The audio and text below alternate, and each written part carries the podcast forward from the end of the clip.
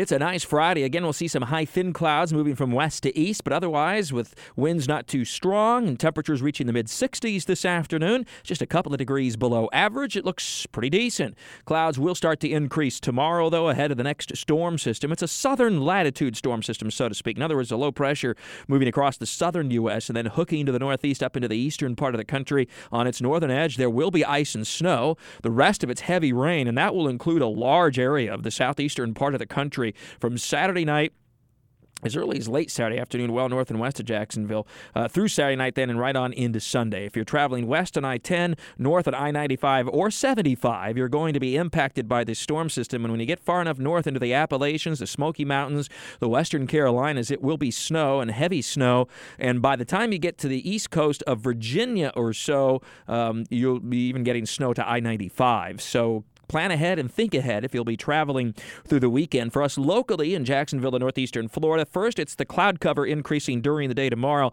It's not a washout by any means, but there'll be at least a couple of showers that develop, especially in the afternoon and especially along the I 95 corridor to the beaches. Some scattered showers as warmer, more humid air tries to move northward. Otherwise, temperatures will top out near 70 degrees. Not too bad for this time of year. And then the meat of this system, if you will, the strong cold front sweeps across the area on Sunday. And in advance of that front will be a wide area and large area of showers and a few thunderstorms, some heavy downpours.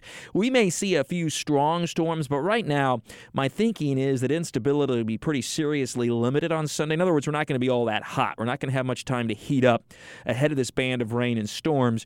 Having said that, the upper level dynamics and wind energy with this storm system are quite impressive. So while the threat for severe weather does not appear to be widespread, it's also not zero. So it is something we'll keep you closely updated on throughout the weekend, and in particular on Sunday. We'll update you as needed round the clock, of course. But the system's out of here by late Sunday afternoon, so the rain will diminish from west to east, but rainfall coverage will be 100%.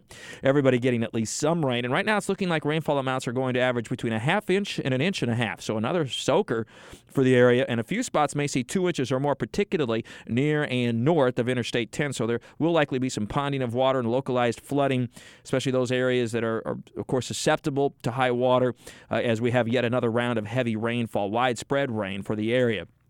We'll dry it out and cool it off behind this front for early next week. With temperatures plunging yet again, highs will only be in the 50s to start the new work week, and nighttime lows will dip into the 30s, so a light inland frost or freeze will again be possible. And already the next storm system is on the horizon and appears to be impacting us the following weekend. So we're kind of on a roll that we don't rather not be on right now, which is storm systems five to seven days apart that are arriving just about each weekend.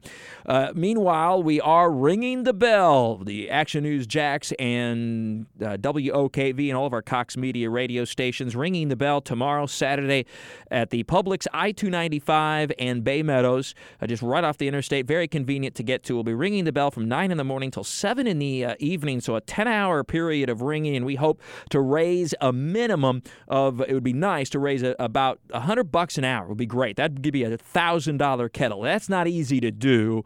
Um, more realistically, maybe uh, six to eight hundred dollars, but boy, we'd love to get to a thousand if at all possible. So come on down, help us out, throw a buck or two or however many bucks into the uh, red kettle, help out our local Salvation Army, a mission that is all local. All that money stays local, helps out right here at home, doing the most good with the Salvation Army. So I hope to see you at the um, Publix tomorrow at 295 and I 95. Lots of holiday activities, of course, this weekend, with the big uh, problem weather-wise being the rain later Saturday Saturday night, particularly during the day on Sunday. Meanwhile, New Buresh blog posted information on the EF3 tornado that occurred just north of the Florida Georgia border Sunday afternoon.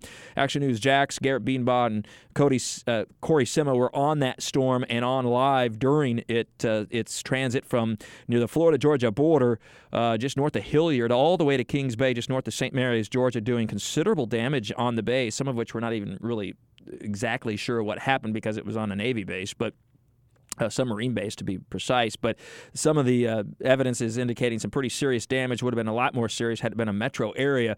Uh, but information on that in the Buresh blog. Also, an update on the potentially developing El Nino over the equatorial Pacific and how that impacts us. recent storm systems, by the way, may be a hint and also um, how you can decorate this holiday season with LEDs and save a little bit on the old energy bill.